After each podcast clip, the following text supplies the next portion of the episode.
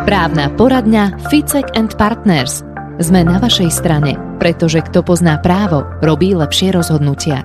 Pokiaľ máme harmonické manželstvo, tak väčšinou nemusíme riešiť ani rozdeľovanie spoločného majetku. Otázka bezpodielového spoluvlastníctva manželov príde na rád väčšinou až vtedy, keď niečo prestane byť v poriadku a začíname rozmýšľať o rozvode. S advokátskou kanceláriou Ficek and Partners sme sa rozhodli, že vám právo budeme prinášať zrozumiteľne a ľudskou rečou. Preto v tejto časti právnej poradne sa pozrieme na ďalšie životné situácie, ktoré môžu nastať v súvislosti s bezpodielovým spoluvlastníctvom manželov. Dozviete sa, ako reagovať na neopodstatnené požiadavky partnerov, napríklad ak chcú, aby ste ich ešte pred rozvodom vyplatili, a ako sa dá dobre dohodnúť na rozdelení majetku ešte pred rozvodom. Ako vyriešiť na prvý pohľad neriešiteľné, nám poradí expert na majetkové právo a advokát advokátskej kancelárie Ficek and Partners, doktor Milan Ficek. Dobrý deň. Dobrý deň. Pozdravuje Zuzana Majerčíková. Tak poďme sa pozrieť hneď na prvý prípad. Dobrý deň, so svojím manželom žijeme v oddelených domácnostiach pol roka. Mali sme dve autá, jedno si nechal on a jedno nechal mne a nášmu maloletému synovi. Teraz ale predal svoje auto a chce to moje. Ponúkla som mu za to auto peniaze, ale nechce ich, že nech si kúpim auto ja. A preto sa chcem opýtať, že keď si teda kúpim auto, keďže sme ešte stále manželia, či si ho môžem prepísať na seba a či ho môžem zaplatiť zo svojho účtu. Vždy sme mali oddelené účty. Môže si pri rozvode manžel na toto moje nové auto nárokovať? Pán Ficek, čo by ste poradili v tomto prípade? Najskôr si treba uvedomiť, že pokiaľ žijete v oddelených domácnostiach a stále ste manželia, tak neznamená to automaticky, že peniaze, ktoré máte na svojom účte oddelenom, patria vám. Sú spoločné, pokiaľ ste ich nadobudli počas manželstva. Takže nie je také jednoduché nadobudnúť počas manželstva vec do výlučného vlastníctva. Bolo by to možné iba vtedy, pokiaľ by tie peniaze neboli spoločné. To znamená, že ak by mala peniaze z daru alebo z dedičstva a tieto použila na kúpu motorového vozidla a napísala by si ho na seba, tak potom by toto vozidlo nepatrilo do bé es em. Ale ako náhle použije peniaze, ktoré sú na, hoci teda na oddelených účtoch, ale sú spoločné, tak to auto automaticky bude patriť do bé es em. A musí táto pani pristúpiť na túto manželovú požiadavku a dať mu auto a ona si kúpiť nové? Tak tie autá sú spoločné, dokonca podľa toho, čo, čo sa pýtala, tak to jednomotorové vozidlo uh, už je predané. A podľa zákona platí, že pokiaľ sa manželia nevedia dohodnúť o tom, ako sa bude disponovať so spoločnou vecou, tak sa ktorýkoľvek z nich môže obrátiť na súd a žiadať, aby určil súd, že komu prípadne to auto. No a v tomto prípade, pokiaľ si on predal svoje motorové vozidlo a teraz žiada od manželky, tak takáto otázka by, takáto, takáto žaloba, pokiaľ by ho aj podal, by bola podľa môjho názoru neúspešná. Z online poradne vyberáme ďalší prípad, keď sa jeden z partnerov zrazu rozhodne, že chce po druhom, aby ho vyplatil z domu či bytu. Dobrý deň, sme manželia už devätnásť rokov. Už dva a pol roka manžel žije s inou ženou a má s ňou dieťa. Zatiaľ nie sme rozvedení. Ja som zostala v našom nedokončenom dome bývať spolu s dvomi neplnoletými deťmi. Ako sa odsťahoval, nič neplatí. Jedine výživné, ktoré mu musel nariadiť súd. Manžel sa zrazu rozhodol, že chce vyplatiť jeho čiastku z domu. V starom znaleckom posudku bol ohodnotený asi na stotisíc eur. Všetok nábytok bol dar pre mňa od mojich rodičov. Ráta sa do bé es em aj ten? Poradte mi prosím, akú čiastku mu mám vyplatiť a čo z toho patrí deťom. Ďakujem. Pán Ficek, čo by ste poradili pri takejto požiadavke? Pokiaľ tento dom patrí do bé es em, tak a stále sú manželia, tak nie je možné žiadať vyplatenie z domu. To by bolo možné samozrejme až po rozvode. A neurčovala by sa cena na základe nejakého starého znaleckého posudku, ale pre účely súdneho konania alebo vysporiadania je dôležitá cena v čase vysporiadania. To znamená, aj teraz poslednou dobou tie ceny stúpli, takže určite už to nebude taká suma, ako, ako bola v minulosti. Čo sa týka daru a, a teda a na ten nábytok, o ktorom hovorí, tak tento e, bude výlučne jej, pretože samozrejme musí vedieť ale preukázať, že tie, ten nábytok nadobudla za peniaze z daru. Pokiaľ sa jej to podarí, tak potom sa tento, maj, tento, tento nábytok nebude vysporiadavať. A ako to má preukázať? Lebo keď mi niekto daruje bez nejakej darovacej listiny vlastne peniaze, že možno mi dá nejakú že hotovosť a také, také klasické rodinné, že nech sa páči, kúp si niečo nie na seba, ale akože čokoľvek, že čo chceš, čo potrebuješ, tak ako sa to dá potom preukázať? Práve, že ak to je v hotovosti, tak sa to ťažko preukazuje a veľa ľudí by malo na to myslieť, že keď darujem peniaze svojmu dieťaťu a je v manželstve, tak radšej mu ich pošlem na účet a napíšem tam dar, ne? A tým potom uh, automaticky bude vidieť, že nemohol to byť aj nafingované, lebo veľakrát v súdnych konaniach príde manžel a donesie darovaciu zmluvu a hovorí, ale man- rodičia mi darovali vtedy a vtedy toľko peňazí. A je to niekedy nedôveryhodné. Mali sme aj taký prípad, že manžel doniesol, že rodičia mu darovali počas manželstva sto tisíc eur, bola tam darovacia zmluva. Uh, druhý manžel kontoval tým istým úplne, takým istým dokumentom a súd to vyhodnotil ako neprihľadal na to, na tento dar. Takže treba myslieť vždy na to, že každá darovaná vec alebo peniaze, majetok, čokoľvek, tak je to potrebné vedieť preukázať. Ja viem, že na to ľudia nemyslia v tom čase a určite sa nikto nesobáši s tým, že ideme sa rozvádzať alebo myslí na vysporiadanie majetku, ale možno niekde vzadu by mal na to myslieť. Predrozvodové situácie bývajú často náročné a emočne vypäté medzi manželmi, tak ako sa dá brániť, pán Ficek, nejakým neopodstatneným požiadavkám toho druhého, prípadne ak do toho prídu ešte aj nejaké výhražky? Často ten rozvod je spojený s veľkými emóciami a už všetci riešia potom majetok, že čo s majetkom a ako to bude vysporiadané. A tiež je to o tom vnímaní, že manžel môže mať neoprávnené požiadavky, ale vy keď viete, že sú inak nezákonné, neopodstatnené, jednoducho, že by ich nedosiahol, tak potom sa vám aj jednoduchšie rozhoduje. Netrápite sa na tým až tak veľmi a niekedy je preto dobré prísť sa poradiť s advokátom a keď manžel príde s nejakou nelogickou požiadavkou alebo nejakou komplikovanou alebo takou, čo vás trápi, tak za pár minút môže byť vyriešená.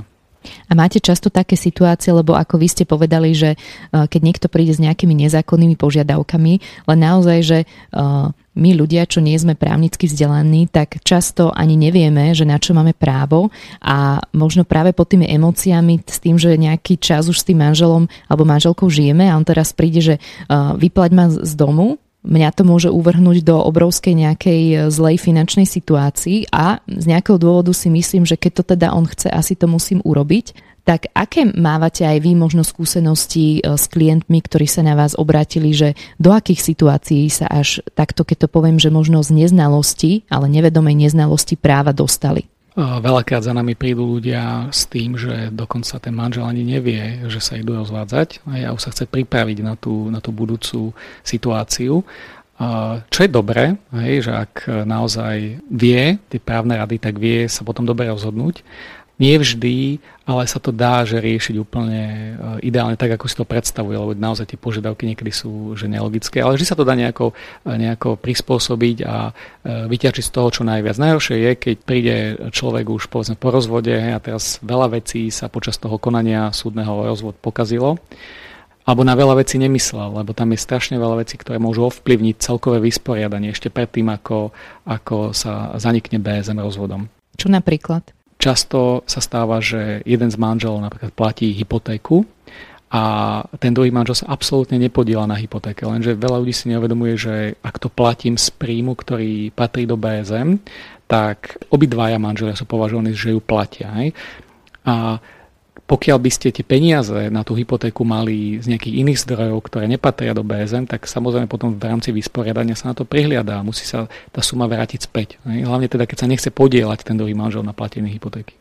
A keď náhodou nastane takáto situácia, že teda jeden z manželov nechce platiť hypotéku, tak je dobré možno začať ju platiť z nejakých iných zdrojov, ak také mám, aby som mal doklad o tom, že ja som ten hlavný platič toho?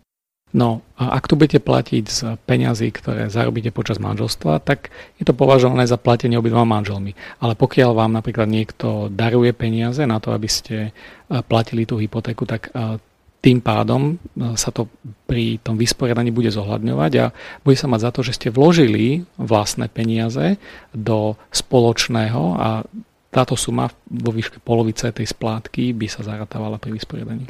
Koľko vlastne stojí vyporiadanie bé es emka súdom? Lebo tu asi neplatí ako pri nejakom súdnom spore, že ten, kto prehrá, platí aj trovy konania, lebo tu asi nie je ani víťaz, ani porazený. Ako sa to vezme? Môže byť víťaz a porazený, pretože štandardný alebo taký úplne najjednoduchší prípad je, že máte nehnuteľnosť. Nechcete vyspredávať nič iné, len nehnuteľnosť. A manžel hovorí, že tá nehnuteľnosť má hodnotu stopäťdesiat tisíc. Vy hovoríte, že táto nehnuteľnosť má hodnotu dvesto tisíc. A je tam veľký rozdiel medzi vami. A prebehne súdne konanie, alebo bude prebiehať súdne konanie, súd dá znalecký posudok a určí, že naozaj tá nehnuteľnosť má hodnotu dvesto tisíc. A tým pádom ste uspeli sto percent, že, že mali by ste dostať aj sto percent náhradu toho konania, to znamená súdne trvy, súdny poplatok a trvy advokáta. A doplním ešte, že pokiaľ by, povedzme, súd povedal, že nie je to ani dvesto tisíc a nie je to ani stopäťdesiat tisíc, ale je to stosedemdesiatpäť tisíc, takže niečo medzi vami, tak potom žiaden z účastníkov by nemal nárok na náhradu toho konania, pretože je to presne niekde medzi, medzi vami. Ono sa počíta vždy úspech od neúspechu. Môže to byť potom, že stošesťdesiat alebo stodeväťdesiat a potom sa vypočíta, že koľko percentuálne úspešný bol ten manžel a podľa toho sa určí aj výška percentuálnej náhrady toho konania. A keď to tak možno na nejakom príklade povieme, tak koľko vlastne potom stojí to samotné to vyporiadanie bé es emka súdom? Vy platíte jednak na začiatku súdny poplatok, to je šesťdesiatšesť eur, to je súdny poplatok a podľa toho, ako sa skončí súdne konanie, tak sa platí buď jedno percento alebo tri percentá z hodnoty vlastne, že masy bé es emov, toho všetkého, čo sa, čo sa vysporiadáva. A toto sú trvy, čo sa týka súdu. A potom sú trvy za advokáta a tie sa väčšinou odvíjajú od vyhlášky o odmenách advokátov, že určí sa, čo sa bude vysporiadavať, povedzme dom, byt, spočíta sa hodnota týchto vecí a podľa toho sa určí aj výška odmeny advokáta. Je vyhláška šesťstopäťdesiatpäť dvetisícštyri, ktorá upravuje presne odmeny advokátov. My máme na to aj takú špeciálnu kalkulačku na stránke ficek bodka es ká lomeno trvy. Tam si môžete pozrieť, že koľko je hodnota jedného úkonu. A tam sa to vždy počíta podľa toho, že koľko bude pojednávaní, koľko bude vyjadrení a tak sa určí. Dá sa celkom presne určiť hodnota toho súdneho sporu, aj keď niekedy to závisí od toho, ako sa správa protistrana. Vy nedokážete ovplyvniť, či protistrana dá alebo nedá vyjadrenie a keď vás súd vyzve na to, aby ste sa vyjadrili, tak to je vlastne ďalší úkon právnej pomoci. Máte nejaký právny problém? Povedzte nám, čo vás trápi a my vám poradíme. Kliknite na www bodka ficek bodka es ká a napíšte nám o vašom prípade cez našu online poradňu Ficek and Partners. Sme na vašej strane, pretože kto pozná právo, robí lepšie rozhodnutia. Ideálom pred rozvodom je to, keď sa manželia vedia dohodnúť na rozdelení majetku. Tu je ale jeden taký prípad z vašej online poradne. Dobrý deň. Aké sú možnosti vysporiadania nehnuteľnosti nadobudnutej počas manželstva do bé es em, ktorá je a ešte štrnásť rokov bude zaťažená hypotékou? Ja ani moja zatiaľ manželka nemáme financie na vyplatenie toho druhého po rozvode a nechceme ani tú nehnuteľnosť po rozvode odpredať. Ďakujem za odpoveď. Pán Ficek, tak ako sa dá vyriešiť táto situácia? Pokiaľ je nehnuteľnosť zaťažená hypotékou, tak ono to nemá vplyv na vysporiadanie. Tí manželia sa môžu dohodnúť, alebo teda ex-manželia sa môžu dohodnúť tak, že prejde to napríklad do podielového spoluvlastníctva. Ono zase nerieši to úplne situáciu, pretože to, že či to máte v bezpodielom alebo v podielovom spoluvlastníctve, tak stále to je v nejakom spoluvlastníckom vzťahu. A pokiaľ ani manželia nemajú peniaze na to, aby sa vyplatili navzájom a nechcú ani nehnuteľnosť predať, tak im nezostáva nič iné, len tej nehnuteľnosti bývať spoločne. Alebo sa dohodnúť na tom, že jeden manžel to bude užívať v nejakom časovom intervale a to sme mali, že dohodli sa, že dva roky bude bývať jeden manžel, dva roky bude bývať druhý manžel. Keď sa tá finančná situácia zlepší, potom sa aj vysporiadajú. Ale keď jeden z manželov nesúhlasí vysporiadaním, tak je možné žiadať v rámci návrhu na vysporiadanie bé es em o to vysporiadanie. A tam súd určí, že, že komu tá nehnuteľnosť prípadne a koľko vyplatí toho druhého manžela. Mne hneď pritom napadlo to vyplatenie, že či sa to nedá prípadne nejakým spôsobom na splátky. Že keď teda nemajú nejakú tú hotovú sumu, tak možno takouto formou.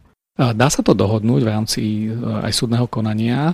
Tu by som povedal, že keď tam je nehnuteľnosť, ktorá je zaťažená hypotékou, tak ten postup by bol taký, že určí sa hodnota nehnuteľnosti, určí sa hodnota úveru, jednak zostatku úveru plus budúcich úrokov a ten rozdiel medzi nimi, to bude suma deleno dva, bude suma, ktorá sa bude vyplácať. Príklad poviem, že, že hodnota nehnuteľnosti je stopäťdesiat tisíc, Zostatok úveru je sto tisíc aj spolu s budúcimi úrokmi. To znamená, rozdiel medzi týmito sumami je päťdesiat a ten jeden manžel by vyplácal toho druhého sumou dvadsaťpäť tisíc eur.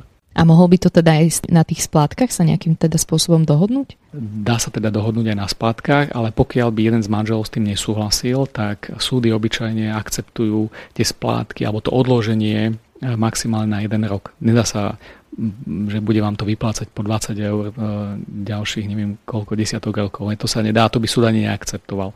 Maximálna doba, čo som sa ja stretol v praxi, je, že je to do jedného roka. A keď je naozaj tá situácia taká, že tí manželia jednoducho so sebou nedokážu fungovať a ten prípad, že by bývali spoločne aspoň dočasne nejakým spôsobom nemôže prejsť, tak čo sa dá vtedy urobiť, že zobrať si úver na to vyplatenie? Ak to teda prípadne na jedného z manželov, že má vyplatiť? Tak už tam jeden úver je. To znamená, že tá možnosť zobrať si ďalší úver je limitovaná, pretože človek má nejaký príjem a banka nám, vám nedá neobmedzený počet finančných zdrojov. A môže nastať naozaj t- taká situácia, že nemá absolútne možnosť si zobrať úver a banka mu teda ani by im ju ani nedala, tak e, potom to riešia manželia tak, že ak to je naozaj neriešiteľné, že to prejde do podielového spoluvlastníctva a potom v rámci toho podielového spoluvlastníctva sa vysporiadáva to spoluvlastníctvo tak, že je možné žiadať aj predaj na dražbe. Hej, že až do takého extrému to môže ísť, ale v bé es emku alebo v konaní o bé es em nie je možné predať nehnuteľnosť na dražbe. To je možné až v podielovom spoluvlastníctve. Sú to akože extrémy, ale môže sa to stať. A tiež niekedy sú situácie, že žene bolo zverené aj dieťa do starostlivosti a ona nemá kde ísť, kde bývať, takže to vysporiadanie zostane do nadobudnutia plnoletosti alebo do nadobudnutia schopnosti živiť sa samé pre to dieťa a neriešiteľná. A presne to mi vlastne aj napadá, že či môže pri bezpodielovom spoluvlastníctve nastať aj taká situácia, že daný majetok sa teda nedá nejako rozdeliť. To ste ale teda vlastne spomenuli, že ako by sa to dalo riešiť v tom extrémnom prípade až dražbou. A že jednému treba prípadne napríklad, že nehnuteľnosť a môže nastať aj situácia, že druhý nebude mať že nič?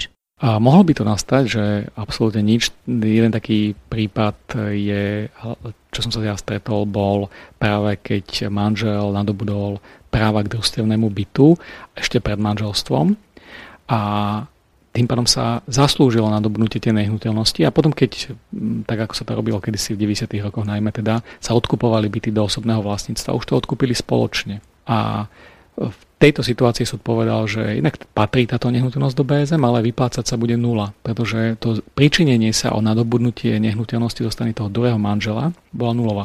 A ako sa podľa vás robí taká dobrá dohoda pred rozvodom?